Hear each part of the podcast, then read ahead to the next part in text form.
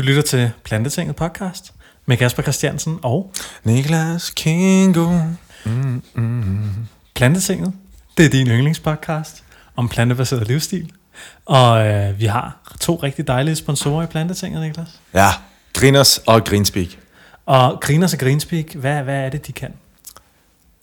Velgørende, bæredygtig telefoni og bæredygtig og nice snacks. Eller mad, generelt. Så Greeners.dk, det er et online supermarked. Du kan købe en masse lækre ting derinde, og du kan rent faktisk få 10% på alle dine varer. Hvis du skriver koden plantetinget i checkout, boom, 10% af. Og med Greenspeak, så skal du bruge vores link ind på vores hjemmeside. Yes. Så får du et billigt abonnement, og vi får en kickback. Plantetinget.dk, tjek det ud, det står ude i højre side. Det er mm. ikke til at overse. Dagen i dag er dedikeret til en uh, podcast, hvor vi har en gæst inde. Mm. Han er en uh, tilbagevendende figur i, uh, i Plantetinget. Og uh, vi har glædet os rigtig meget til at, at få ham med ind igen, netop fordi han jo er en, uh, en personlighed. En som- god gut. En, en god mand. Mm. En dejlig fyr. Niklas Sørensen, velkommen i Plantetinget. Tak skal I have. Ja. Dejligt at se dig. I lige måde. Har du det godt? Ja, det har jeg. Jeg har det rigtig godt. Hvad med jer? Jo. Mm. Stille og roligt. Du har jo lige serveret noget lækker øh, banansmoothie til Jeg- os jo. Jeg tænkte, at det lige kunne smøre ganen godt, Det var, inden vi det var kom godt. Det virkede. Det var bare, det var bare bananer, en lille smule af den blå sojamælk fra Naturlig, og så lidt vand. Men jeg husker selvfølgelig altid, at bananerne de skal være super modne, og de skal have prikker. Boom, så er det nice. Det skal være sådan, så du bliver stiv af dem. Ikke? Ej, det skal ikke være spritet. Det må de helst ikke. Kan man egentlig det? Hvor lang tid tror du, du skulle lade en banan ligge, for at du kunne blive stiv af den? Jeg tror i hvert fald, den skal ligge et par uger nok. Men jeg tror, jeg tror ikke, det er så godt for fordøjelsen at spise en halvgæret bananer. Men jeg ved ikke. Hvad tror du, Niklas? Det må vi eksperimentere med. Det ved jeg ikke. Jeg synes også, du har jo godt gang i, i processen derude, så du kan jo bare lidt par stykker ikke? Altså, Ja, ja. du har jo sådan et fantastisk skab, eller hyldesystem derude. Faktisk en hylde med Mm. fire hylder, som bare er fyldt med bananer. Mm. Man vil ikke tro det. Altså, danskere, de ville jo tro, du havde sukkersyge. Eller et eller andet, at du ville få sukkersyge af det der, ikke? Altså, på Det er grund af så- alt det frugt. Det er så dejligt, når jeg sådan går ind ad døren. Hver gang jeg kommer hjem, så er det bare sådan, så hele, hele lejligheden lugter bare bananer. Ja, Det synes jeg er virkelig dejligt. ja. Det er meget eksotisk at komme herhjem. Mm. Mm. Ja. Så det er skønt. Hvad, hvad, hvad er det for nogle frugter, du går og stokker op med derhjemme? Lige nu, basics. Lige nu, basics. Hvad, hvad, hvad, hvad er basics? Bananer mm. er basics for mig. Dadler, Mm. det er de to helt basics. Så nogle gange appelsiner, mm. æbler. Det er det, jeg kører. Prøver at køre mere frugt, faktisk. Okay. Ja. Er der en speciel grund til det? Testing. Prøv sig selv af. Prøv noget nyt. Prøv at se, hvad det gør ved en. Om det giver noget, øh, om det giver noget godt. Eller faktisk mest af alt bare, hvad det, hvad det gør. Mm. Ikke? Ved siden af at styrketræne og alt det. Niklas, du fortalte mig, uh, Niklas Kingo, Kingo? Mm. du fortalte mig jo, at, at du havde eksperimenteret lidt med kun at spise kakifrugt, mens du, Ja, det var, gjorde jeg ting. Mens du var i Athen, ja. Ja. Wow. Jeg blev fucking ripped af det, mand. Jeg blev fucking ripped, men så fuckede jeg det lige op et par dage efter med alt for meget uh, bagergoods. De havde fucking gode bagerier dernede. Okay. Ja. Um, men det var vildt, jeg hjernede bare kak hernede. Og jeg blev bare sådan totalt mega ripped af det. ja. Jeg tror, jeg spiste noget 4 kilo. Eller sådan noget 5 kilo på en dag, eller sådan noget. Og, og du, du, du har nogle gange lidt mere at kigge på ka- kalorierne også, ikke? Jo, ikke Har når jeg spiser frugt. Nej, det er godt, at du har regnet Ikke på når, det. ja, ja, altså det var, men jeg har eksperimenteret meget med sådan, hvor jeg bare, øh, altså prøv at se, hvor meget, altså det, det er kun, altså hvor man kun spiser frugt, Ja.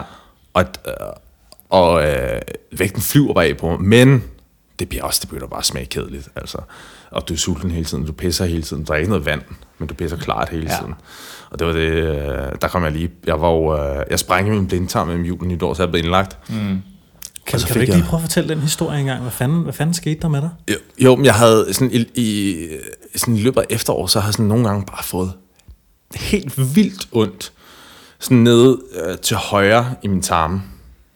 Og jeg vidste, altså min far var næsten ved at dø af det, da han var 20 år gammel. Wow. Han har sådan en kæmpe ar, fordi de bare var nødt, det var sådan noget, jeg ved ikke, han er nogen 50 år, så det var, jeg ved ikke, hvornår det var. Men der har de bare, altså til bare flænse ham op, fordi det bare, det skulle fikses lige nu. Og jeg har bare fået sådan to, øh, tre bitte, bitte små ar. Altså, de har bare fikset det så fint. Det er totalt væk. Skal vi se dem en gang? se, der er et der. Åh, det er Dem fint. har jeg sådan forskellige steder. Sygt, Øhm, det får du sgu ikke meget credit for. Nej, Nej, En- det en ser overhovedet bare, ikke- der. det ser ligner- overhovedet Det ligner særlig faktisk, at der er nogen, der har slukket en cigaret på dig. Det Ja, synes ja. jeg, du skulle sige i stedet for. ja, ja, ja, det er lidt sejt faktisk. En lille mygestik. Jamen, så, så havde jeg sådan over, øh, sådan, jeg tror måske tre gange, det var den tredje gang, der, da den sprang, der havde jeg bare, jeg fik så ondt i min tarm, jeg kunne ikke bevæge mig.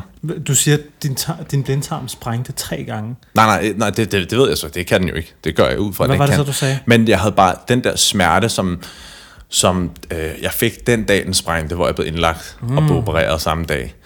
Den havde jeg sådan haft i en mildere form sådan over episoder, øh, hvor det bare gjorde altså helt vildt ondt, hvor jeg bare sådan sad og bare sådan, var så fokuseret på min vejrtrækning øh, i sådan en halvanden time eller sådan noget, hvor Hold det bare op. gjorde fucking ondt. Så den sidste, den tredje gang, det må så have været, det var den 27.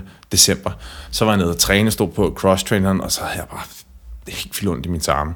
Og så var Tis var nødt til at stige af. Men jeg nåede selvfølgelig at blive færdig. Jeg nåede, jeg nåede at blive færdig. Jeg stoppede først, da jeg var færdig. Og så indså jeg, fuck, jeg, jeg kan ikke... øh, Jeg, jeg, så skulle jeg have mine sokker af. Jeg kunne, ikke, jeg kunne ikke løfte mit ben. Jeg kunne ikke få mit ben op, så jeg kunne øh, få mine sokker af. Det gjorde så Det gjorde så, ja, altså, jeg, nåede, jeg kom alligevel i bad og sådan noget. Men jeg, jeg boede lige ved siden af et træningscenter. Og det tog bare så lang tid at komme hjem. For jeg, kunne ikke, jeg prøvede sådan at tage pauser, men jeg kunne ikke sidde ned, fordi så ville der kom der jo pres på min... Øh, og jeg kunne heller ikke stå rank, fordi så kom der også pres på min tarme. Så jeg kunne kun stå sådan, som om, at, at- altså min ryg, jeg stod sådan her helt, altså nu står jeg sådan meget foroverbøjet. Øhm, og så efter halvanden time, hvor jeg bare har ligget og bare sådan slet ikke kunne bevæge mig derhjemme, mm. og bare slet ikke kunne finde sådan et sted, hvor det, hvor det ikke gjorde ondt, så ringede jeg til vagtlægen, og øh, så var jeg nødt til at tage en taxa derud, og øh, så satte han mig selvfølgelig af det forkerte sted på Herlev, så det tog mig sådan et kvarter at finde det rigtige sted, hvor jeg bare sådan, jeg kunne bare slet ikke tænke. Og så, og så sad jeg derinde i, uh, i venteværelset, og alle de andre, der sad derinde, de så bare ud som om, de, de så ud som om, de bare sådan sad og chillede og havde det godt, og, sådan, og jeg stod bare sådan, og jeg, jeg stod sådan helt foroverbøjet, og bare sådan, altså med min overkrop øh, vandret, sådan jeg bare i, indtil jeg kom ind. Og det var sådan, det var sådan lidt underligt, fordi der, der var ingen andre, der så ud, som om de havde ondt. Og jeg stod bare ved at dø. Det gjorde så ondt. Og øh, så fik jeg en masse morfin. Og så blev jeg hugget, og så, så, så skar de i mig samme dag. Det var, det var ret, det var ret, jeg har aldrig været på så mange drugs før. Men så fik jeg jo så at vide, at jeg havde, jeg ved ikke, hvor meget bag i min tyktarm. Og det forklarer, hvordan jeg bare sådan hele tiden, jeg hele tiden havde det nederen i maven. Altså, øh, og bare sådan pruttede hele tiden og sådan noget. Og det var fordi, jeg ikke drak nok vand. Fordi jeg, at jeg spiste så meget frugt hele tiden. Ja, Det siger de i hvert fald, jeg ved det ikke. Altså, men det kan jo godt... Øh, fordi at, at jeg bare sådan, jeg tissede klart hele tiden, og jeg tissede konstant. Det var pisseirriterende. Det var virkelig irriterende. Øh, jeg tissede på gaden sådan næsten hver dag. Fordi jeg skal, det gjorde jeg, fordi jeg var bare sådan, okay, jeg kan ikke holde mig, jeg er nødt til at her, så må jeg få en bøde. Øh, Det kender jeg godt. Det, Ja. kender, det er high carb struggles, det der. Ja, det er, det er så irriterende. Øh, så jeg drak altså næsten ikke noget vand. Og så var alt det der, så havde det så sat sig der, så jeg lå bare der hele næste dag på, altså fik alt muligt op i røven og skulle drikke alt muligt og sådan noget. Og så havde jeg det bare fucking nice bagefter. Ja. Mm. Altså øh, næste to uger. Nu synes jeg, jeg har det sådan lidt irriterende igen. Så det kan godt være, altså, jeg skal virkelig huske at drikke vand. Jeg glemmer det hele tiden. Ja. Jeg glemmer det konstant. Det må være en reminder er til vores altså- lyttere derude. Ja, Drik noget vand. drik noget vand. Ja. Ja. jeg glemmer det. Og det er lidt svært, når man æder rigtig meget frugt. Ja. Men det er sådan, ja, det handler om en balance, vel? Det hører med. Ja. Det hører Men med. det havde ikke noget med min blindtarm at gøre. Nej, nej. Nej.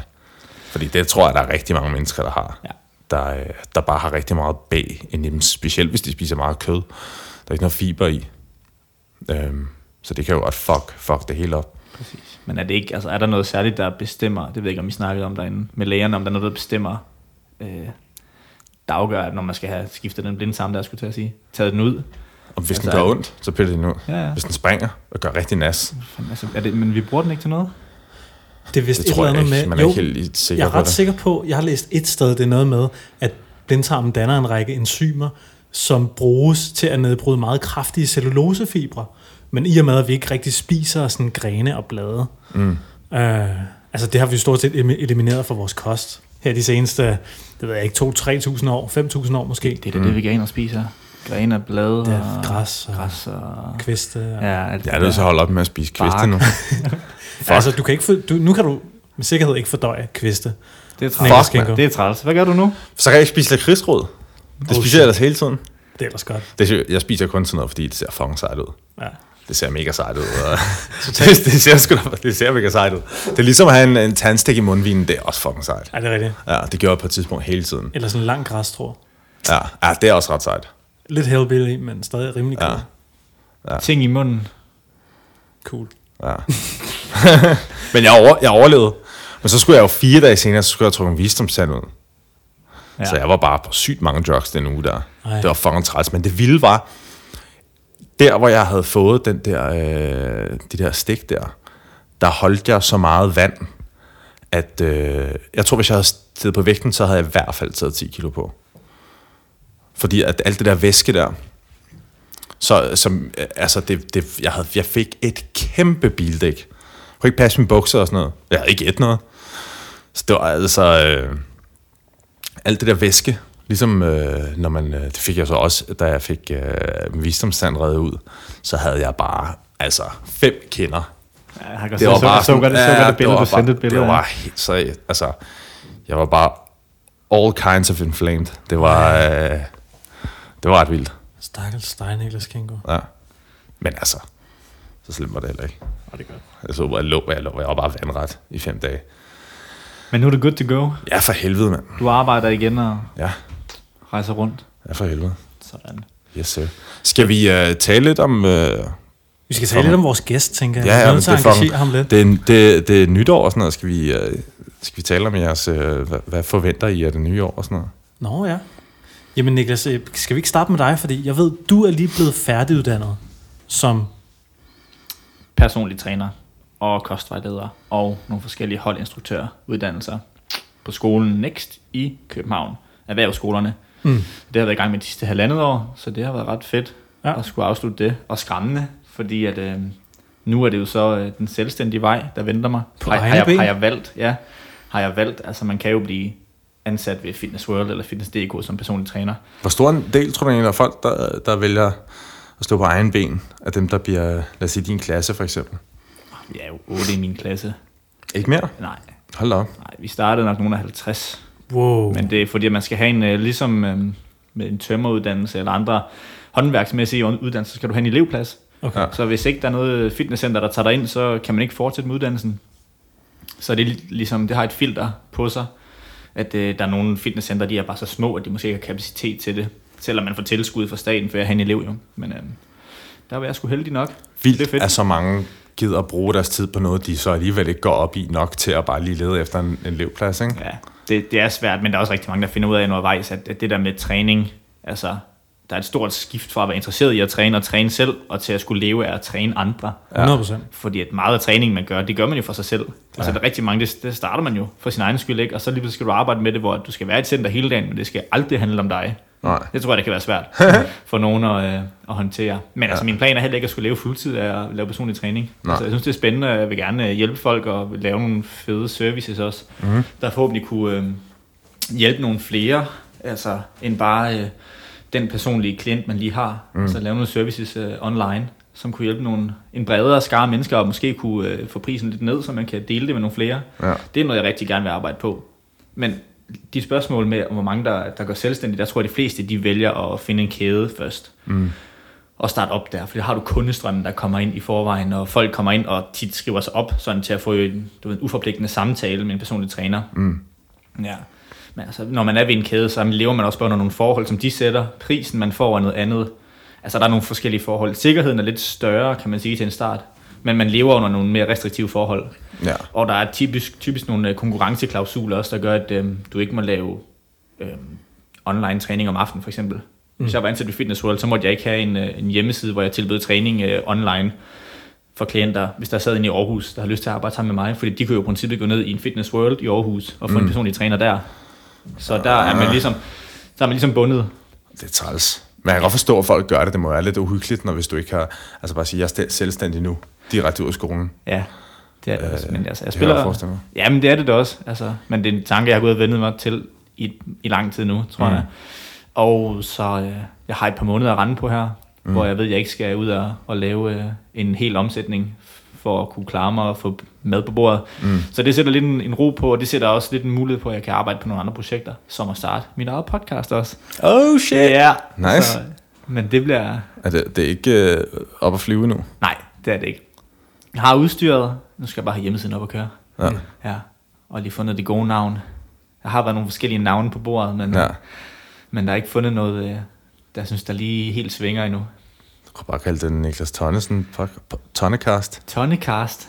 Ja. Ja, Niklas T-Bone griller øh, folk. Ja. Ej, det skal ikke, øh, kalde det podcast noget med cast, det er totalt ikke sejt. podcasten. Ja. Er der en, en, der vil kalde den, en af mine kammerater synes, jeg skal kalde den. Podcasten. Det er Altså, hvis du Nå, ved altså, Carsten. navn ved Carsten, ja.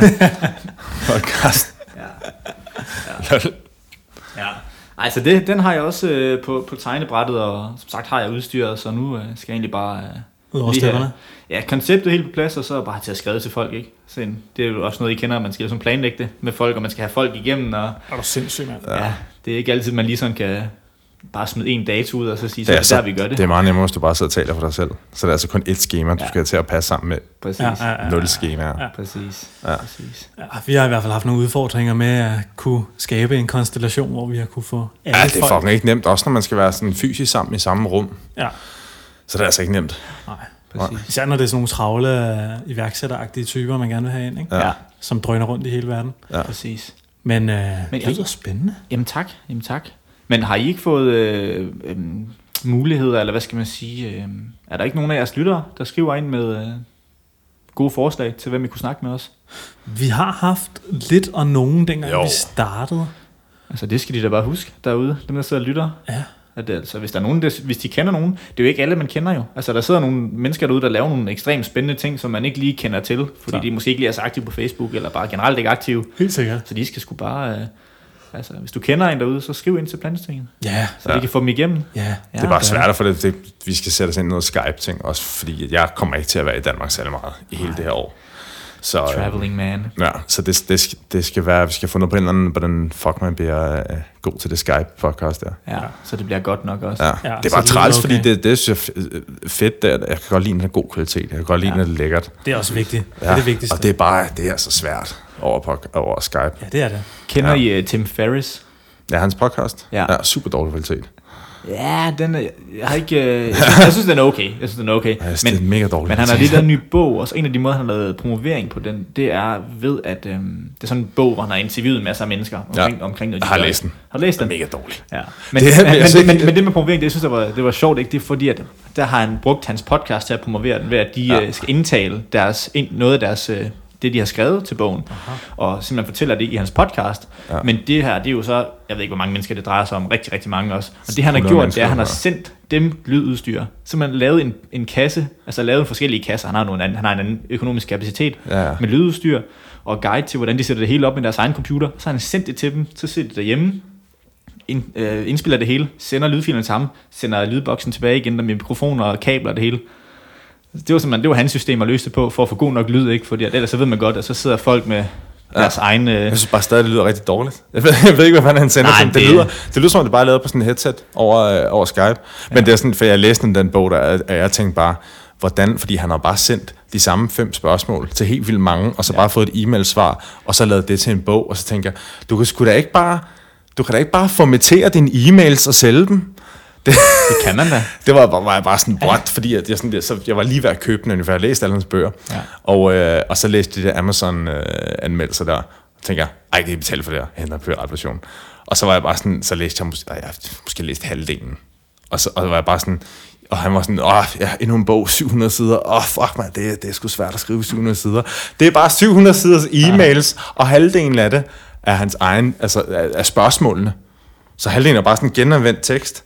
Det synes jeg sgu er lidt... Uh, sorry, det var den rant, men sådan noget irriterer mig. Det synes jeg er dogenskab. Ja. Jeg, har, jeg kender ikke det, altså, jeg kender ikke til spørgsmålene og så videre. Jeg ved ikke, om det er noget, man har noget, får noget ud af, hvis, Ja. man nu, øh, hvis menneskerne er nogle nice typer. Men jeg kan Ja, godt se, hvad du mener med, ja. at det kan virke. Hvis han selv har været ude og sige, det, her, Åh, det er hårdt det her, ikke? Altså, Ja. så det bare været spørgsmål. Det er lidt I samme, hvis jeg, sendte spørgsmål. ja, hvis jeg sendte dig 10 e-mails, og så alle dine Ja. svar. Og så så er lavede jeg til en bog, og så så- solgte jeg dem, og så fik du ikke nogen penge. De får promovering. Ja, Like hell. ja. Han har jo, han har jo den sygeste følgerskare også. Ja, helt Kæmpe klart. følgerskare. Men for, skal vi øh, Kasper, fortæl om dine, øh, hvad har du af planer for 2018? Øh, jamen, mine planer, det er jo også øh, lidt ligesom Niklas Tonnesen. Øh, og vi har jo snakket lidt sammen, Niklas, du og jeg. Øh, jeg har jo, øh, jeg vil også rigtig gerne i gang med at, at prøve at, at lave noget coaching og noget, nogle kurser, og måske uh, altså vækste lidt på, på de sociale medier, hvor jeg nu er, er til stede, ikke? Mm. Og, og, og skabe en, hvad kan man sige, måske lidt større tilstedeværelse, end jeg har nu, uh, online. Arbejde lidt mere på min blog og min Instagram og min YouTube, få det til at vokse lidt. Mm. Og så køre, så køre noget cykelbud, fordi jeg synes, det er grineren at køre på cykel Mm. i, uh, i byen og, og levere pakke til folk, der bliver mega glade, når de får pakker. Ja. Så det er, det er sådan umiddelbart sådan min plan ser ud. Jeg har faktisk ikke sådan helt lagt en årsplan, eller gennemtænkt en årsplan endnu. Men jeg har nogle sådan små ting, som jeg tænker, jeg gerne vil klare. Men det Niklas og jeg nu gør, det er, at vi prøver at sætte nogle sådan ugentlige mål til hinanden. Mm. Og hvis ikke man når de mål der, så, så, så falder hammeren bare hårdt. Hvad sker der så? Hvad er jeres... Øh... Kasper han tog mig på sengen i går og spurgte, om vi ikke skulle have en, en form for straf, hvis man ikke nåede sine mål, som, som vi havde sat for os selv. Ja. Ja. Vi satte målene for os selv, ikke? man holder, os- holder hinanden op på det. Ikke? Ja. Så det, og det startede sådan lidt med en frokost. Så jeg, nej, det, det skal ikke være penge. Det skal ikke være pengemæssigt lige nu, så tænkte jeg, det skal være fysisk afstraffelse. så jeg skrev bare 120 armbøjninger. Bare, sådan lidt, det bare, ikke- bare, for, bare for at melde noget ud, og så Kasper han skrev, det lyder som en hård afstraffelse. Jeg tænkte bare, jeg troede, du havde håbet, du sagde 50 i stedet for eller et eller andet. Ja. Men, ej, Men det, det er jo ikke, fordi det vil I jo gerne. 120 armbøjninger, det er jo en god udfordring. Det Det er det også en, en, en ganske udmærket straf. Jeg synes, frokost er bedre. Altså hvis man er et sted, hvor man ikke har lyst til at, Ja, ja, det er fint. at lægge den Det- det økonomiske selvfølgelig afgift, hvis man nu tror, at man ikke kan leve op til de mål, man nu har sat sig. Niklas Tønnesen, så kan jeg også godt forstå det. Ja. Ja. Det, var, det var derfor, at jeg tænkte, at økonomi altid kan være en Ja, en hvad så, så, I, har. I har simpelthen valgt, at I uh, bliver accountability buddies, accountability buddies. Ja, ja. Og sådan Ja. lidt uh, feedback partner, tror jeg, indtil Ja. videre. Og så, hvad så hvad, har I så sådan hver søndag, eller hvad, så sætter I et mål om, om ting, der skal ske den her uge, eller Jeg hvad? tænker hver mandag. Ja. Altså, nu har vi mødtes en gang, ikke? Bare lige for at sætte noget struktur på. Så, Ja. ja. så det, var, det, det var i mandag, så det er fedt. Det er jo fedt nok at starte ugen ud, ikke på den måde. Jo, jo. Så er sådan lidt, man resetter lidt hver uge mentalt. Så, så hver mandag prøver vi på, så sætter man egentlig bare, så laver du en opgave for dig selv, ikke? Hvad, hvad, hvad fanden skal jeg have nået nu her? Altså, hvad er der, hvad er der presserende arbejdsopgaver? Mm. Både de ting, man har lyst til, og de ting, man ikke har lyst til, ikke? Mm. Og så skal man bare få skrevet det op, og så har vi en Facebook-gruppe med hinanden, mm. hvor man skriver det ind, så man ikke bare sådan sidder derhjemme og skriver det på et papir, og så, glem, så mister man det lige, og så det, det, det er sådan helt, vi kan se, hvad hinanden skriver. Ja.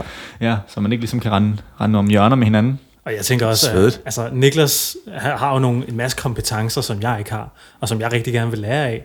Og, og jeg har jo også en masse kompetencer, som han også kan lære af. Så jeg tænker, at vi måske sammen kan, kan vækste lidt på den måde, Ja. og øh, udveksle nogle erfaringer og idéer, og, og bare feedback, ikke?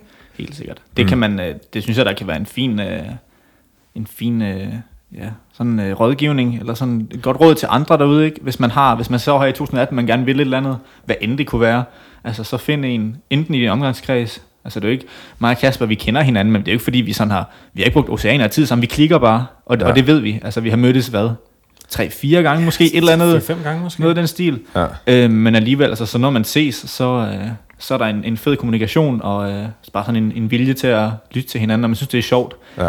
øhm, at blive mødt af nogen af sådan nogenlunde samme mindset eller retning. Så hvis du sidder derude og gerne vil et eller andet, hvad end det er vægttab, whatever, så prøv at finde en omgangskreds. Ikke nødvendigvis en, der er din bedste ven, bare en, du føler, du har en god connection med, og så, øh, så, så, så tag kontakt. Ja, det gør altså- det gør en fordi stor at så- forskel. Det gør en kæmpe forskel, og Mark Kasper, vi skrev også bare lige om det her den anden dag. Jeg tror måske, det var mandag aften faktisk. Allerede man kunne mærke sådan, okay, altså, vi, man er mere på. Ja. Man gør noget mere ved det.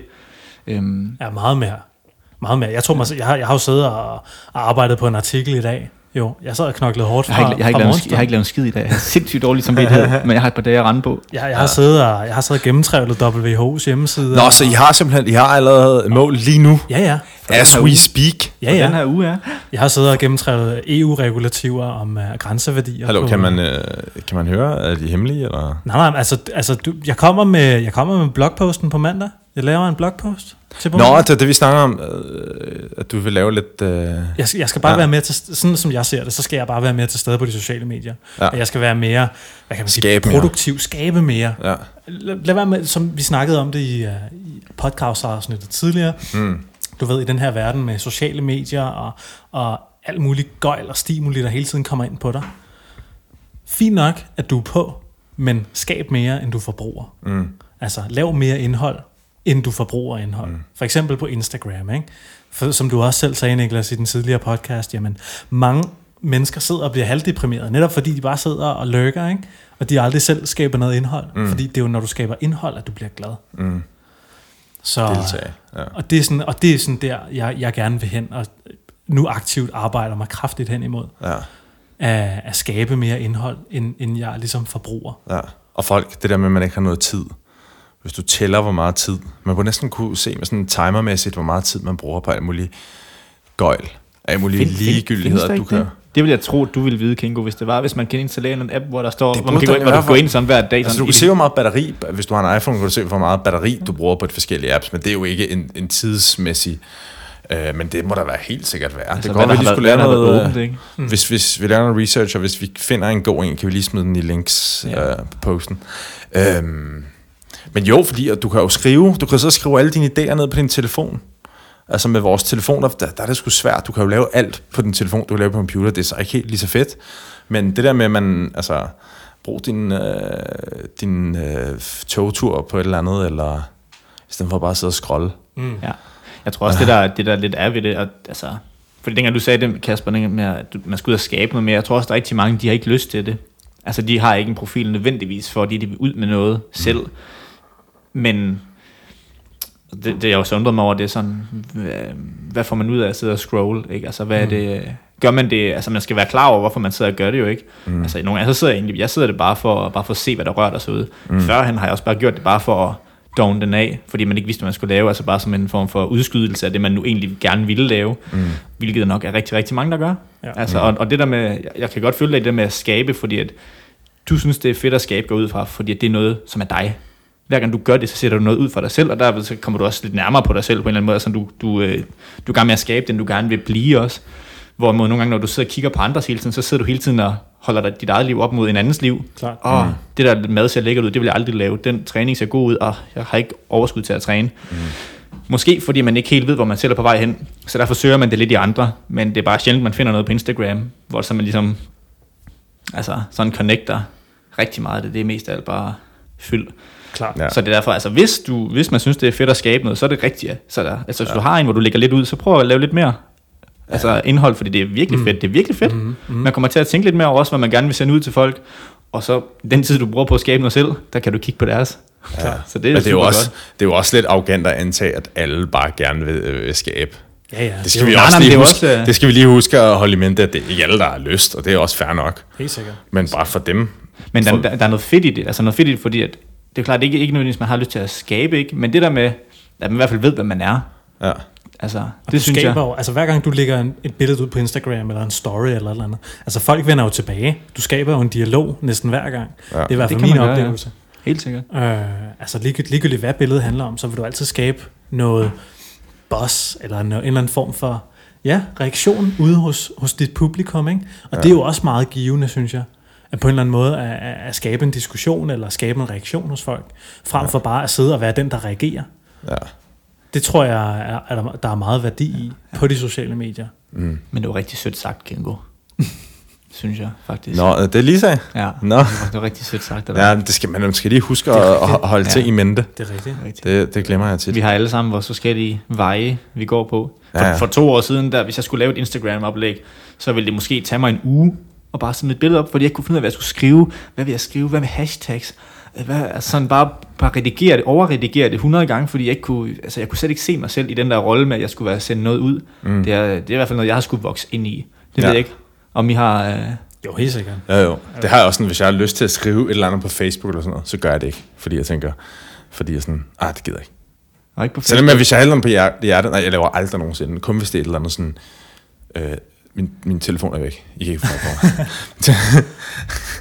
ja, det, det er sådan det eneste. Men det gør man heller ikke rigtig på Facebook længere. Der er ikke rigtig nogen. Det er som om alle er bare på Facebook for at, Og at nyheder. Ja. Det er jo virkelig, der er rigtig mange, der bare bruger det til at følge, øh, bare sidde og se sjove videoer. ja, de der statusopdateringer, de er sådan lidt døde Ja, nu, ja. ikke? Det, det, det, der er der med, ikke nogen, det er ikke sejt. Hey, hvad så? Jeg har lige købt en ny bil. Hvad så? Ja, så bliver man ret hurtigt unfriended af mig i hvert fald, det er helt sikkert. Ja. Eller, eller du ved, bare det der med, ej, jeg ønsker alle en dejlig dag derude, ja. og sådan noget. ja, man ser det ikke så tit. Nej, det gør man altså ikke.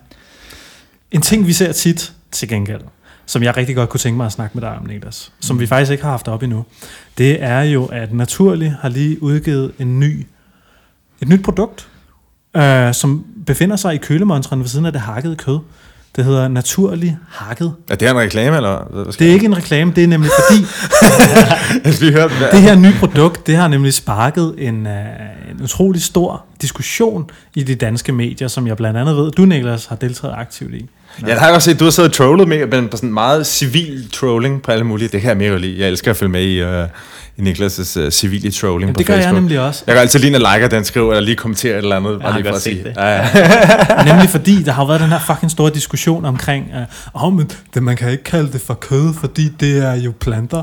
Og, du ved, og så synes jeg bare, det har været fedt at se uh, dig, Niklas, blandt andet på din story, hvilket jeg var meget inspireret af. ja, det var hvor, grineren. Hvor du ligesom har, har gået en tur rundt i supermarkedet og sagt, hov, der er, der er påskeæg der, de laver chokolade, men de kaldes alligevel æg, og så videre, så videre, så videre. Der var også omvendt. øh, Hvad er det? Forloren skildpadde og forloren uh, hare. Og... Jamen lad os, skal vi ikke lige Ja. gennemgå dem en gang? Niklas, nu gennemgår Åh. vi dem lige sammen. Jeg tror faktisk, der er der slettet var den ret der. mange. Ja, men det var der. Det var bare lige den lokale Aldi, jeg lige, jeg lige var inde i der. Ikke? Altså, det er jo forskelligt fra forretning til forretning, Ja. hvad de har. Det er det, der er meget sjovt, ikke? Ja. Ja. Altså den, hele den her anprisningsproblematik af varer, som man jo råbte så højt omkring det her fucking plantefars, ikke? Ja. ja. Ja. Og der står jo ikke vegansk hakket oksekød. Der står ikke kød på hakket, nej. Og jeg har inde på deres hjemmeside inde på Naturlig Side, der står ikke kød nogen steder. Så hvis der er nogen, der siger, at, det, at der er nogen, der udgiver sig for, at det skal være kød, så er det, det er så er det noget, de selv har lavet. Det er Ikke? også noget fis, fordi så, er det jo også, så skal du ikke kalde kød for kød, skal du kalde det for musler og fedt. For eksempel, ja. Eller væv.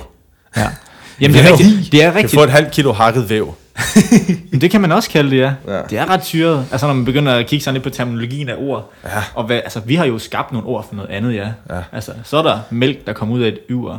Øh, ja. Og så hedder det ost, hvis du tager noget fedtet væk og, og du ved, fjerner noget væske, så det bliver hårdt. Så hedder det ost lige pludselig. Du kan gøre noget andet, så hedder det yoghurt. Mm. Men det kommer alt sammen fra råmælk, fra en ko. Ja. Så sådan lidt, man, man gør det helt vildt meget. Så jamen, jeg synes, jeg synes det der var spændende, det er at se reaktionen ud ved folk, ikke? Og er der, nogen, er der nogen, de der hater egentlig? Om der er nogen, der hvad? Er der nogen, der hater på sådan noget? Mega meget. Også på, Under, på din, underspillet? øh, Nej, ikke på mig. Nå, nej. Altså, men, det er mere sådan... hvis- Produkterne. Ja. Ikke, ikke, ikke, når jeg, jeg har fået rigtig, rigtig god feedback på den runde, der jeg havde rundt i supermarkedet. Altså, der er rigtig mange, der har skrevet, at de synes, det var sjovt og sådan lidt. Mm. Altså, bare sådan lidt. Ja. Men det er jo rigtigt. Det er jo Og fordi, en det er rigtigt. øjenåbner. Hvad var det? Nu vil jeg gerne lige gennemgå de produkter der. Altså hvis du kan huske dem. Fordi jeg, jeg synes nemlig, det var sjovt, fordi ja. der nemlig var så mange.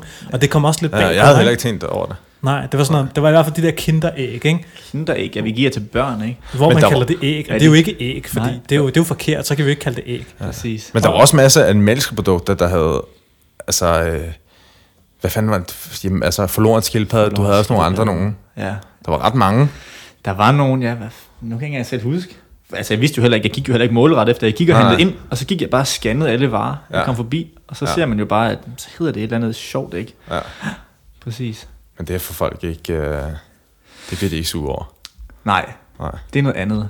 Men, det, er også, det- det er også fordi, det her hakke, det ligger så tæt op af. Altså, det, det er jo også lavet, altså det har lavet som et, et alternativ til folk, som har svært ved at måske slippe oksekød, eller gerne vil have noget, man kender fra, fra, fra fordums tid, selvom man gerne vil spise lidt mere plantebaseret. Selvom man måske ikke skal kalde det produkt plantebaseret. Det er nok nogen, der ikke vil kalde det. Ja, Ja. Men øh, vegansk så. Øhm, og det er jo der, den har en kæmpe stor effekt.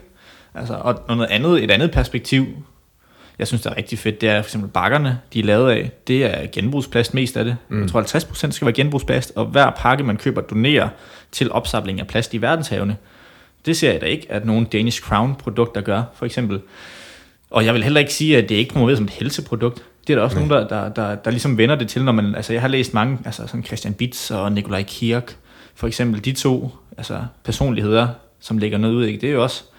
Det går meget på det der på naturligheden og så videre, ikke? Men, men vi, sandheden er bare, at vi spiser alle sammen et eller andet på et eller andet tidspunkt, som er slik, mm. eller et eller andet forarbejdet produkt. Folk, de- folk de lægger det op til, at ligesom, så skal man til at spise det her produkt hele tiden, som er, som er lavet af altså soja, øh, hvad hedder det, proteinisolat øh, mm. blandt andet, og, altså, men også bare krydderier og svampe er der i, og tomater. Mm. Og så er der lidt øh, cellulose, altså sådan noget metylcellulose til at binde det sammen. Mm.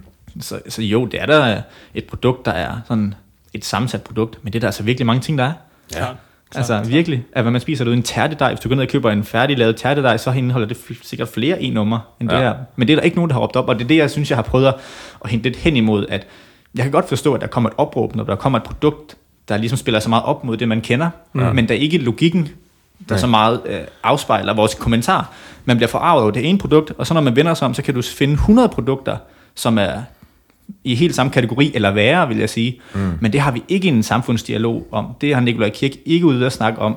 Altså, og så er der så et hele det miljømæssige aspekt i det, ikke? og hvor meget vand vi sparer ved at købe det her produkt i stedet for, og så videre, og så videre. Mm. Så det, det drukner lynhurtigt i sådan en, ja, en, en meget snæver sammenligning, hvor man glemmer nogle meget vigtige perspektiver, synes jeg. Og det synes Jo. jeg, der er sindssygt ærgerligt, og det er bare det, jeg synes, der er sjovt at gå ind og kommentere sådan lidt underspillet, fordi at det, det synes jeg også, der er en kommentar, jeg gerne vil give med ud til alle faktisk, der lytter. Det er, at altså, det jeg har erfaret i hvert fald, når vi går ud og snakker omkring det, vi har kært, og det vi gerne vil have ud i verden, så hjælper det ikke at, at skrive det altså, til andre påduttende. Det handler om at stille nogle spørgsmål, som får andre til at snakke om det, man Ja. ja. gerne vil snakke om. 100%. Altså, og så kan man, altså det man gerne vil, man vil gerne lede folk hen til en forståelse en jo. Og derfor skal man ligesom følge dem, man skal få dem til at komme ind i en forståelse, og det gør man bedst ved at få dem selv til at snakke om det, så det er dem, der producerer ordene. Så kan du også bedre følge deres tankegang. 100%. I stedet for at man bare selv kommer med en halv side, øh, jeg kommer også med nogle lange skriv, men, men de, de er spækket med spørgsmål. Altså, Ja. Det kan også være derfor, jeg ikke får, nogle gange, får ikke for mange svar, fordi at, Men det er jo langt mere effektivt, din retorik, som er, som jeg også mener, at den- den mest effektive, hvis man vil frem med det budskab, det er at, komme, at stille spørgsmål, i stedet for at komme med svar. Fordi at, at, øh, at, folk til at det selv. folk føler, det er, at du angriber dem som person. Og det er derfor, jeg tit prøver at tage så meget afstand fra alle former for stammekultur, og det, er- det, det er veganisme også. Langt de fleste veganere har et super dårligt øh, image, fordi at de netop bruger den retorik. De siger, du, og, og altså, det her er sådan, i stedet for at stille spørgsmål, og lade folk komme frem til svarene selv. Fordi det er, det er, det er, og og det, det er fordi deres mål er at putte dem selv op på en pedestal, frem for at ændre Du er anderledes mennesker. end os, fordi du er en fucking karnist. Ja, ja. det er så kontraproduktivt. Enig. Det er så, og- men, men, men, det, men mennesker men man finder ved- tryghed i det. Fordi det, det er derfor, der findes Brøndby FCK-fans. Det er derfor, folk siger, øh, jeg er dansker, jeg er det her. Og, og, og, og det er jo bare, altså, fordi vi føler en tryghed, når vi ved, at vi ikke er alene. Ja. Fordi det er rent instinktivt, så ved vi, at, at, at jamen, så var vi øh, så var vi del af en lille klub, altså en stamme. Ja. Så det, er, det sidder ret dybt i mange mennesker, at det der med at blive, hvis du har, lad os sige, du har 10 mennesker, du står helt alene, og de alle sammen råber, fuck dig. Og du føler dig du Så det er ikke jo alene som ja, ja, veganer, ja. Det er ikke kun fordi, du, at, at, at sige, du, du, ved, du ved måske godt, at de ikke rent fysisk vil gøre det ondt, men du føler en frygt, der er større, end hvis det bare var et menneske, fordi det betyder, øh, du bliver udskudt, og det betyder overlevelse rent instinktivt. Mm. Og det er derfor, at, at der er mange mennesker, der bare føler det her behov for at være en del af en klub, for at være en del af en stammekultur. Og det er bare ikke kontro, det er bare ikke produktivt i den her sammenhæng, føler jeg i hvert fald. Nej. Men der er mange følelser indblandet ikke på begge sider. Ja. Det er også det, det der, så jeg kan godt forstå folk, altså jeg har jo også haft min fair share, altså inden jeg ligesom kom til et punkt, hvor jeg kunne se, det var måske ikke så produktivt, det gav måske ikke det, den effekt, jeg gerne ville have, Ja. øhm, og, og gav det nogen mening i sidste ende, ikke for mig mere, så derfor ja. ændrede jeg mig, men indtil da, der har jeg også været ude med riven rigtig meget, ikke? Ja, ja. Det altså, sikkert også. rigtig mange gange. Ja. Øh, og det har da nok også kostet nogle, ikke kostet venskaber, men det i hvert fald kostet en pause i nogen. Ja, Men ja. de er ved at komme tilbage igen, synes jeg, efter at have ændret min retorik, så, Ja, så det synes jeg, der er fedt.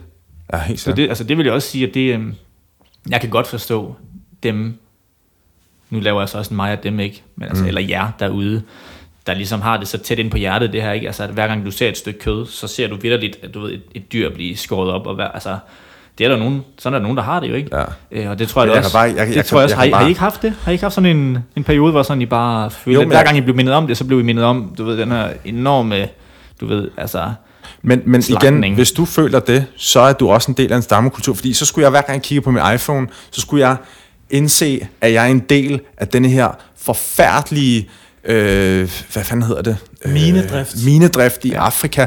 Du vil sku, hvis du kun, hvis, hvis det er din, øh, hvad skal man sige, øh, målestok for, om du lever et moralsk liv, om du spiser kød eller ej, det er fucking ikke godt nok. Det er det altså ikke. overhovedet ikke, men det er, Det er lidt fucking ikke godt nok, og der er rigtig mange, hvor det er det eneste, de fokuserer på. De fokuserer kun på fucking dyr. Og det synes jeg bare, jeg synes, det er underligt, når, når, ja. når du kan mærke på folk, at de bare går sygt meget op i dyrevelfærd, men det giver ikke en fuck for det, det, alle deres andre valg, som har en, en indflydelse på andre kulturer. Men er det ikke også fair nok bare at vælge sine kampe, Niklas? Nej, Det synes jeg egentlig ikke. Skal, skal, ved man, ikke. skal Jo, man virkelig folk skal være gøre, hvad de har lyst til. Skal man give alle sine penge til, til børnefonden Nej, nej, men og jeg synes spise ikke- vegansk og være Nej, feminist? det, det, og- det synes jeg ikke. Men jeg synes ikke, man skal flage med, at man er bedre end andre, når man, når man vælger en specifik kamp. det er jeg enig med dig i. Og er det, enig det, med så, så synes jeg ikke, man kan putte sig selv op på en pedestal på den måde. Det synes som jeg mange gør. skal, altså. Nej. Nej. Og, og det, Men- det, jeg synes nemlig sjældent, når man ser dem der, der har et eller andet fucking flag på deres Facebook-profil og sådan noget, du hører dem ikke uh, tale om, uh, hører ikke tale om Syrien og Yemen og flygtninge og minedrift i Afrika. Det hører du aldrig nogensinde. De taler kun om dyr. 100 procent. Men jeg Ja. vil, altså, der er sgu, der, der er sgu sådan lidt mere, man, man kan jo heller ikke være til stede i det hele. Nej, nej, selvfølgelig lige- ikke. Men der er selvfølgelig, altså, der er jo ikke nogen grund til at sige, fordi man ikke gør den her ene ting, så er du djævlen, og jeg, er, og jeg er den. Altså, men, men, Mm. men man skal huske at holde det på, at det er lige præcis på det her emne, vi snakker om. Det er, det, li- det er der, man skal holde fokus, ikke? Mm. For ellers kan man altid drukke. Du kan drukke en hver god handling, jo. Ja, ja. Du kan sige sådan, okay, men du har, øh, du har støttet øh, Folkekirkens Nødhjælp. Ja. Du kunne have støttet en anden. Ja, ja. Og så kan man sige Det til Folkekirkens. Nødhjælp, okay, I laver det her, men hvad så med det her land ved siden af, som I ikke hjælper i? Ja. Hvorfor skal de ikke have hjælp? Ja, ja. Så derfor kan man sådan altid sådan, for det oplever man jo også, det oplever man som et ar- argument imod veganisme, men der hvor, det, hvor, hvor at, at, at vores kost, den afsked, altså den er helt anderledes lige nu, det er, det er noget, vi alle sammen nødt til at gøre hver dag, mm. og det er egentlig bare noget, vi gør mest af alt som en, som en, som en vanehandling, ikke hvad vi mm. spiser. Det er ikke noget øh, at skifte til, en, til, til at spise mere planter og så videre. Selvfølgelig kræver det, at man skal lære, lære at lave mad på en anden måde. Men du skal i princippet ikke ændre det helt store ved dit liv. Du skal handle ind, og du skal lave mad, og du skal spise. Ja. Og det valg har et kæmpe effekt. Ja. Og det er hammerende svært at leve uden en telefon i dag. Ja. Altså, det er det jo. Men man skal, jeg er helt enig, man skal selvfølgelig ikke bare sige, at alt man selv gør, man skal selvfølgelig altid have sådan en selvindsigt med, hvad man gør. Man er ikke selv perfekt, men, Nej, nej. men man skal stadigvæk kunne slå ned på et emne og snakke om det. Ja. Men så skal man kunne holde sig til det også. Ikke? Ja, helt sikkert. På begge sider også. Altså, både for ja, karnister, hvis man vil tage det med den. Altså, Ja. det, er gæng, det er gængse folk, som spiser masser af kød, Ja. og dem, som vælger at spise lidt mere plantebaseret. Ja. Ja. Men altså, i sidste ende, så er vi jo bare mere ens, ikke? Altså, når man snakker med de fleste folk, så kan man da også sagt, altså, når jeg snakker med mine venner, jeg ved, at der er ikke nogen af dem, der har lyst til at gøre skade på dyr. Nej. Helt ærligt. Altså, der er der ikke nogen af mine venner, der gør det. Stort set Frivilligt. alle, alle mine venner er langt større dyreelsker, end jeg er. Ja, du er alle dem, der... Øh, alle dem... Jeg er ikke specielt stor. Jeg synes bare, jeg synes, dyr er lidt kedelige. Altså, jeg, Hvorfor? jeg, synes ikke, de, jeg, kunne aldrig, jeg kunne aldrig drømme om at gøre dem noget ondt. Nej. Men jeg har altid... Jeg, jeg, jeg, jeg synes bare, øh, de er lidt ulækre. Altså... Øh, jeg, altså... Øh, jeg ved ikke, jeg synes, jeg synes min mors kat er super kedelig. Og øh, synes, den vil ikke, den vil ikke øh, lege med mig eller noget som helst. Og, og jeg synes tit hunden, så slikker de på en, og, og, så, og det, det, synes jeg bare, jeg synes, det, det er sådan, det er klamt. Altså lidt ligesom hvis et menneske, nu ved jeg godt, at et menneske har langt flere bakterier i deres mund, men altså der er kun meget få mennesker, der får lov til at putte deres spyt i nærheden af mit ansigt. Og, og, og slet ikke nogen hunde. Ja. Og jeg synes, det er sjovt, hvordan øh, folk øh, går helt i spåner over hunden, og så hedder de grise og sådan noget. Det synes jeg er super... Øh, det synes jeg er dårligt Ja. Men altså... Men det viser, det viser meget godt, hvor, hvor, hvor tæt et bånd man egentlig kan til sine dyr, ikke? Altså til, til ja. de kæledyr, man nu holder. Ja. Altså som du siger, det med, at man lader hunden slikke på sådan noget, så man, det, ja, det gør vi bare ikke som mennesker. Men vi lader, vi, vi, lader, vi lader babyer gøre det. Ja. Altså også typisk, hvis ikke man er helt sådan, øh, hvis man ikke har noget imod det, så lader man typisk også ens måske familiemedlemmer, altså mm. man har en bror, der har fået et barn, eller en god ven, så vil man også måske stikke en finger i munden på dem, fordi de synes, det var sjovt at lege som en sut med den, ikke? Noget, ja. som man ikke vil tillade andre at gøre, og det er noget, vi også gør med dyr. Ja. Og det er ligesom sådan, sådan overlap med, du ved, hvor meget man egentlig har for, for de her dyr, hvor tæt man egentlig kan være på dem, ja. man egentlig lader dem slikke sig i hovedet. Ja. Det er faktisk, det er faktisk lidt mærkeligt, når, du- når, du, når du siger det på den måde, men jeg gør det sgu også med min mors hund. Ja. Det er sgu fandme, det er som en søster Ja, til mig. jeg, jeg, jeg er sådan, hvis, hvis en hund kommer øh, begynder at gøre det, så er jeg, jeg, jeg synes, det er fucking ulækkert. Det er godt, du er Og så jeg, høj. Der er sådan, bare rejse der er at venner, kan nå dig. Jeg har en ven, der har, nu håber jeg ikke, han lytter til podcast. Uh, jeg ser ham ikke så meget længere. Men øh, han har en hund, der bare... Øh, jeg håber virkelig ikke, han lytter til podcast nu. han har en hund, der bare kræver så fucking meget opmærksomhed, og den slikker over alt. Og det, den er kæmpe stor, og den hopper altid op af en. Og jeg går totalt... Altså rent mentalt, jeg ved godt, den kommer ikke til at gøre mig noget. Men det er lidt ligesom det samme, som når en bil kommer kørende og stopper op lige foran dig. Det er lidt den samme reaktion, jeg får hele tiden. Altså, jeg gør mig helt sådan klar til at holde fat om den her hund og kvæle den.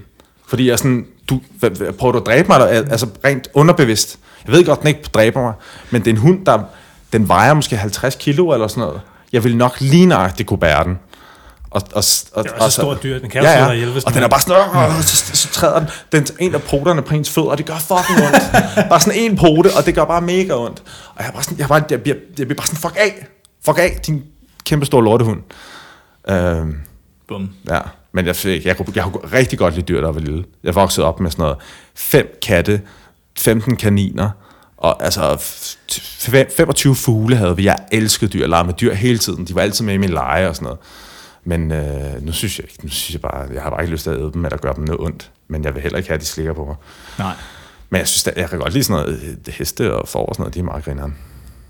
Jeg kan faktisk bedre lide, der, der er faktisk ret mange landdyr, dyr, som jeg synes er meget sjovere end hunde og katte. Jeg Det er synes, fordi, grise de er- kommer så tæt på dig, sikkert. Ja, ja, ja, også fordi det, det er sådan lidt, det, det er særligt. Sådan Jeg- en, jeg- en, en det er også- gris og sådan Det, der noget. er så sygt, det, jeg snakkede med en af mine venner om det her for en uge siden.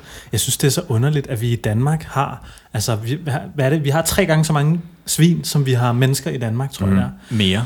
Der bliver Mere. slagtet omkring 31 millioner. Okay, så det er rimelig Wow. meget. Eller, eller, eller sendt ud fra Danmark til nogle andre lande også. Men altså, jeg tror, det bliver opdrettet sådan cirka 31 millioner. Ja. Det, jeg synes er mærkeligt, det er, at jeg har, jeg har, selvom vi har så ekstremt mange svin i Danmark, mm. jeg har aldrig nogensinde klappet en gris. Jeg har aldrig nogensinde gået en tur med en gris. Jeg har aldrig nogensinde kigget en gris i øjnene. Det, de, de, er, de er fuldstændig isoleret fra ja. vores samfund, de Ja. dyr der, som jeg i virkeligheden er, er, har utrolig meget lyst til at, at danne kontakt med. Mm. Men, men vi har simpelthen valgt de her simple få companion species, altså mm. de her få simple arter, som vi har dannet bånd med. Og så, så har vi bare valgt, at der er nogle andre arter, som vi bare fuldstændig isolerer socialt fra, og som vi bare spiser i stedet. Det synes jeg er mærkeligt. Ja. Jeg, jeg tror, det kunne være super fedt, og super terapeutisk, og super opvågnende, hvis vi begynder at bruge tid sammen med vores landbrugsdyr. Hvis vi begynder, vi begynder at måske ride på en ko. Ej, måske ikke ride, det er måske ikke super vegansk.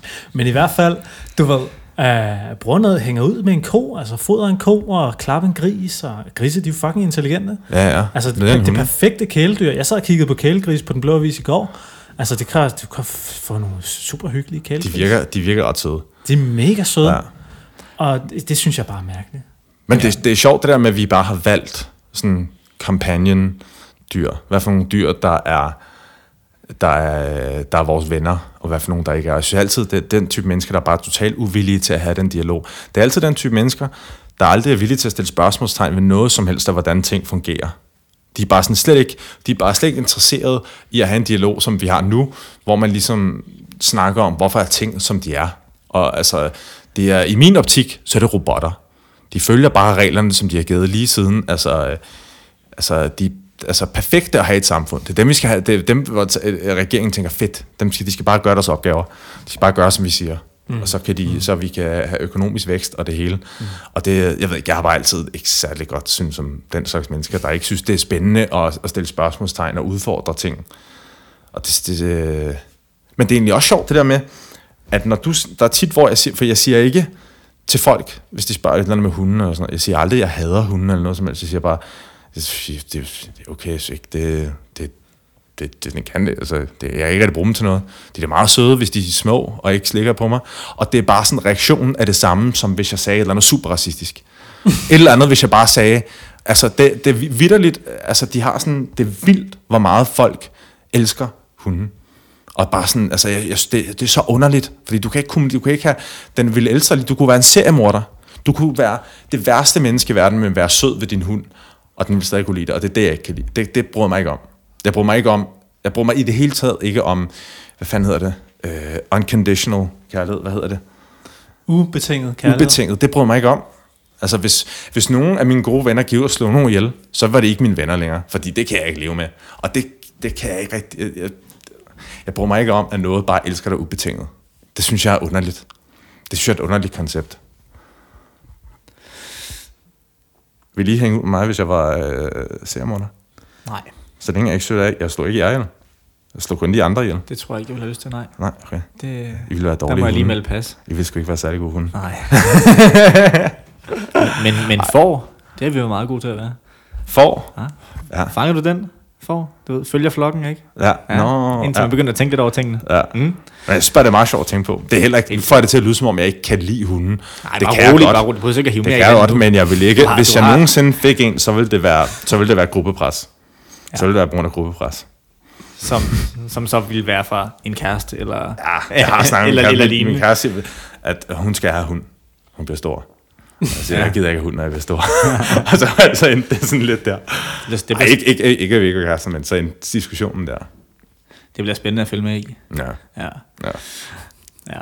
Men jeg synes, jeg er meget enig med, med hvad du sagde, Kasper, med at man skulle og bruge noget mere tid med dem. Fordi at det er jo det der med, at man ikke har øh, nogen connection, nogen forbindelse til dem overhovedet. Hvilket man så egentlig har. Altså, det der, når hvert år, når økokøerne bliver sluppet på græs, ikke, så kommer folk ud i et kæmpe mediecirkus. Mm. Børn kommer ud og skal stå forrest for at se, hvordan de hopper. Og så den ene dag, der får man ligesom lov til at holde berøring med dem. Og jeg kunne forestille mig, at der er nogen landmænd, der så vil sige, jamen, altså, i Jylland, det kan godt være, du bor i, du bor i København og født og opvokset i København-området, ikke? så det er derfor, du ikke har set nogen klart. Mm. Men jeg vil sige, jeg kommer fra Jylland, altså ikke, man ved godt, at det kan gå over, men du ser ikke så tit dyrene. Du ser øh, køer nogle gange, mm. der går ud og græsser. Men ellers, så, øh, så er det jo meget græsmarker. Du ser Men ikke nogen ser, høns? du ser ingen høns. Du ser Du ser, du ser ingen høns, og der er- altså, altså, nu kommer jeg fra Herning, ikke? og jeg ved, der er et sted, når du tager toget fra Herning til Aarhus, omkring øh, Silkeborg, hvor de har grise udendørs, men det er så nok også det eneste sted, jeg har set det, i alt den tid, jeg har kørt rundt i, på kryds og tværs i Jylland. Og de er der selvfølgelig nogle steder, men i forhold til, hvor mange der er, der bliver kørt igennem det som slagterierne hvert år, så ser man dem ikke. Er det ikke mest privat brug, at folk har sådan noget? Gående Uden? frit. Ja.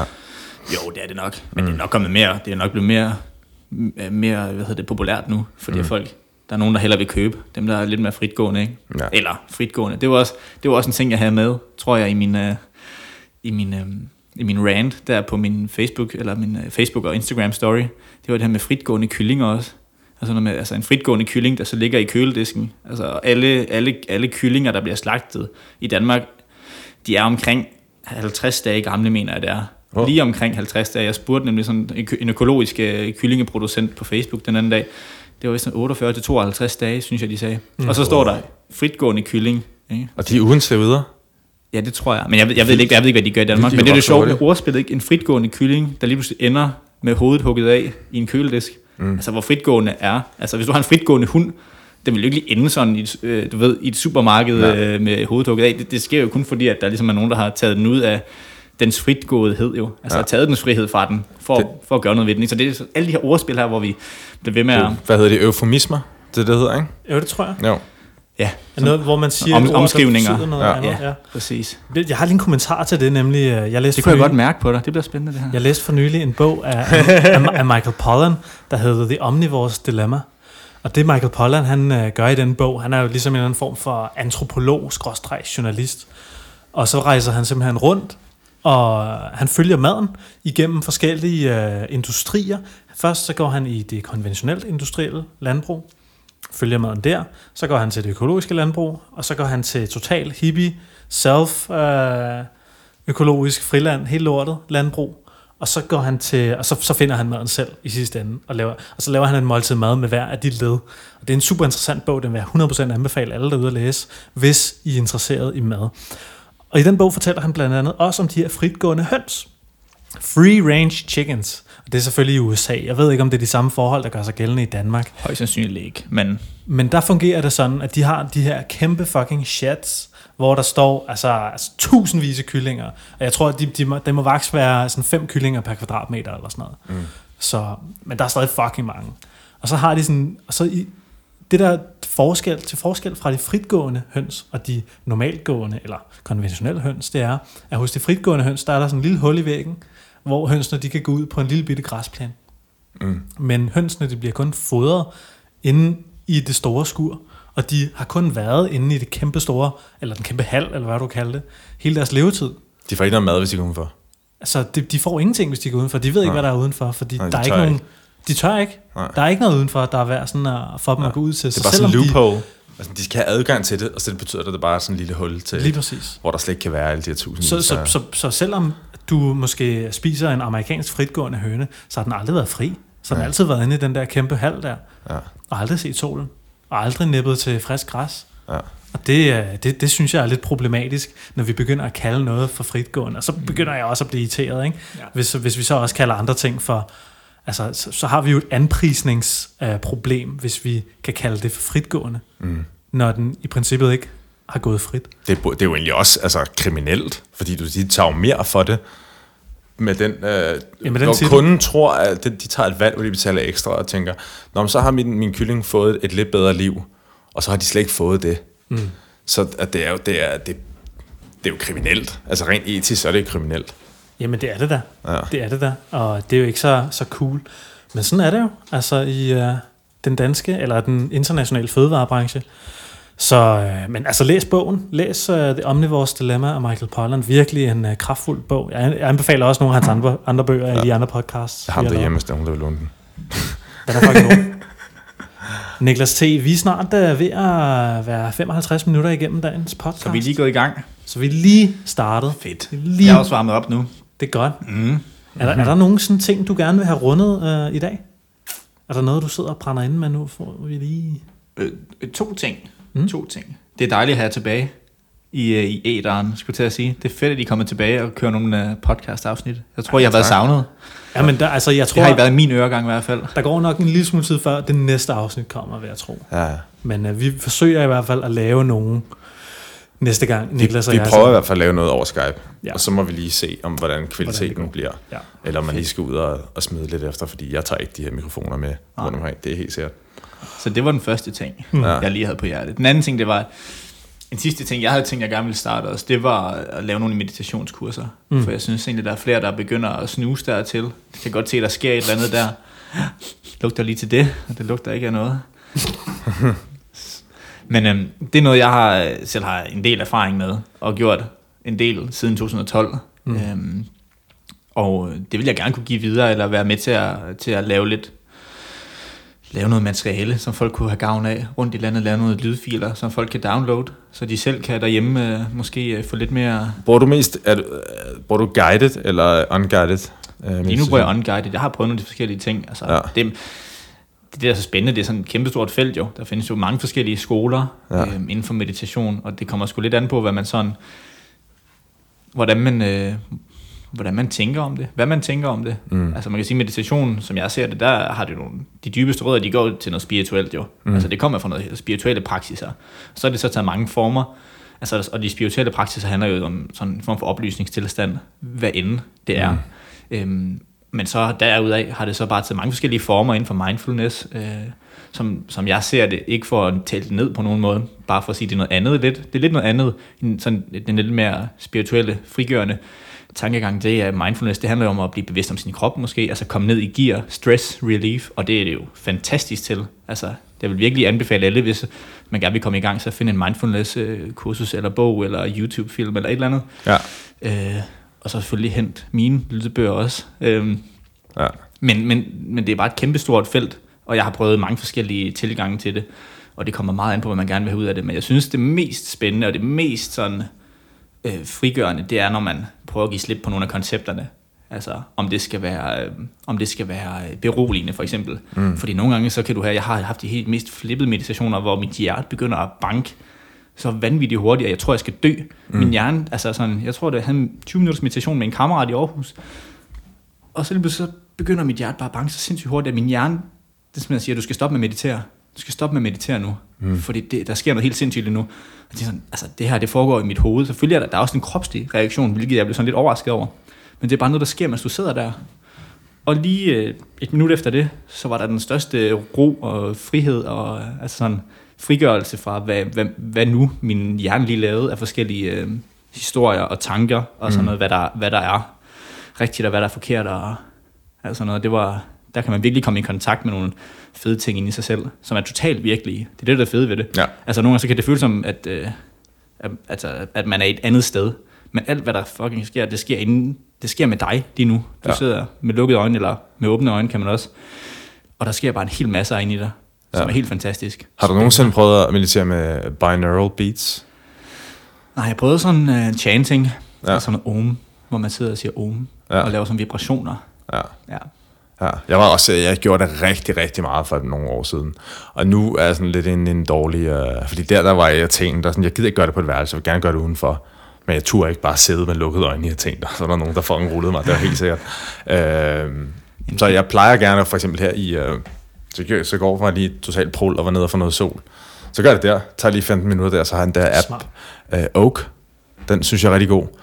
Uh, der er selvfølgelig også Calm, og der er Headspace og sådan noget. Jeg er ikke så meget til guided. Jeg synes, det er forstyrrende. Jeg bliver, jeg bliver sådan totalt irriteret af det. Jeg føler, fordi det, for mig er det okay at tænke over ting. Det er helt fint. Fordi det, hvis du bliver det, for mig der er målet at komme til et sted, hvor det ikke er, at jeg bliver ikke irriteret over at tænke over ting. Fordi det er en del af det, så, så sætter du bare, nå. Altså det er, og det er også det, alle siger, altså man har styr på det, du skal, du skal tillade tankerne, og så bare lade dem flyve væk. Ja. Øh, og, og hvis man vil starte, jamen, altså ja, Oak er den god. Øh, Calm, Headspace. Jeg kan bedst lide Unguided, hvor det bare er sådan regndråber. Øh, og der er faktisk også nogle studier på, hvad, hvad, er, det, hvad er det korteste tid? Det korteste tid, øh, hvor du får mest, øh, hvad skal man sige, øh, værdi. Bang for the buck. Ja, præcis. Og det er faktisk 12 minutter. Ja. Det er faktisk ikke mere end det. Øh, Så har du læst en bog med Henning Davern, en dansker, der har der arbejder med meditation. Nej. Øh, En kæmpe stor kampsportsfyr. Ja. Altså, altså, han er bare den mest rolige, fredelige mand. Han er bare en black belt i, jeg ved ikke, hvor mange kampsportsgrener. Han er kæmpe ja. stor. Ja. Øhm, men han har skrevet en bog, der hedder 12 minutter til succes. Ja. Øhm, den, den kan også anbefales. Sygt. Jeg vil også lige sige, at jeg har også eksperimenteret en del med meditation. Ja. Det jeg opdagede ved meditation, det var, jeg kan sagtens sætte mig ned en gang og meditere, og så, så går der en uge, og så sætter jeg mig ned en gang til. Men det virker overhovedet ikke nær så kraftfuldt, som hvis jeg har en konsistent praksis, ja. hvor jeg måske mediterer hver dag. Mm. Så kan jeg måske sætte mig ned en halv time om ugen og meditere, men det vil overhovedet ikke give det samme, som hvis jeg måske tager 10 minutter hver dag. Mm. Fordi jeg i det der lille rum, ligesom at lære at lytte til mig selv, lære til at lytte til min krop, og lære bare at være. Altså det, det vil jeg anbefale, hvis folk sidder derude og gerne vil i gang med meditation. Det er vel lidt det samme, som det er ikke helt det samme, at øh, gå i bad rigtig lang tid en gang om ugen. Jamen, Du skal helst gå i bad lige hurtigt, altså meget, meget kort hver eneste dag. Klart. Det, jeg tror, at det er en God meget god, pointe. analogi. Super god analogi. mm. Ja, enig. Så øh, Du når til et punkt, hvor du bliver ikke mere ren. Efter du har stået der i tre minutter, så du bliver ikke mere ren nu. klart. True. Jeg ved, ikke, om, jeg ved ikke, om det er det samme med meditation dog. Om man kan, selvfølgelig, altså det der med kontinuiteten hver dag er nok Ja. vigtigt. At- Men der er også det- noget, der er noget vildt i at sidde i lang tid, for eksempel. Ja, ja. Altså sådan, Jeg har aldrig men det kan ikke opgøre for, jeg vil heller ikke, jeg vil sige, hvis, øh, hvis der er nogen, der tror, de skal sidde en time sammen hver dag, og, Ja. så, og så kun få gjort det en gang i ugen, så vil jeg også hellere sige, så tag 10 minutter ja. hver dag i stedet for, eller Jeg tror 5, heller 5 aldrig- minutter hver dag i stedet Jeg har heller aldrig gjort det mere end, jeg tror, halvanden time, man højst nogensinde har gjort. Der, der, lang der jeg prøvede med det der binaural beats, der trippede jeg helt vildt. Ja. Og så var jeg bare sådan, what? Det her skal jeg prøve igen, og så virkede det aldrig igen. det var kun den ene gang, hvor jeg bare sådan, hvor jeg, jeg kan bare huske, at jeg bare mistede. øh, Jeg havde det som om, at jeg havde sovet sådan 20 timer. Jeg havde jeg kunne se på uret, jeg havde måske ligget der halvanden time eller sådan noget. Ja. Men jeg forsvandt. Altså jeg ved ikke, om jeg faldt i søvn, eller, men jeg trippede for vildt. Ja. Det var mega underligt.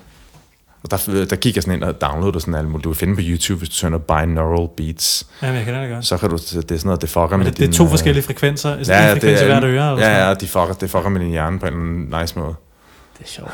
det er fedt. Ja, det er fandme fedt. Ja. Nå, men jeg tænkte på, så har vi mere at snakke om, Nej, eller skal vi jeg lige skal så tisse. lukke ned? Du ja, skal tisse, Jeg skal tisse rigtig meget. og øh, ja, jeg skal også snart lave noget mad. Ja. Så drengene, særligt dig, Niklas Tonnesen, tak. Tusind tak, fordi du gad komme forbi igen i dag. Øh, vi smider selvfølgelig et podcast-link op på vores hjemmeside. Og alle- hvis, og hvis uh, Tonnefar har fået lagt en hjemmeside op til den tid, så lægger vi også lige link. No pressure. No pressure. Jeg se, hallo, jeg er den ultimative accountability buddy. 100. Nu var gjorde det lige der. Hvad er Du det her? få Er det det gjort. intervention, det her? Du, kunne, Er det- er altså, det du derfor, kan du lave hjemmesiden i aften. Fuck. Du kan lave hjemmesiden i aften, sådan klar. Det tager ingen tid, Niklas T. Den kommer op inde på Plantetingens hjemmeside. I går bare ind og klikker ind der. Ja. Og, øh, Oh shit. og så øh, tror jeg ikke, der er så meget mere at tilføje. Du skal selvfølgelig Nej. altid øh, ringe med Greenspeak, og du skal selvfølgelig altid købe din lækre mad på greeners.dk ja. med koden Plantetinget. Ja. Er der mere at sige? Nej, vi ses. Hej hej. Hej. Hej.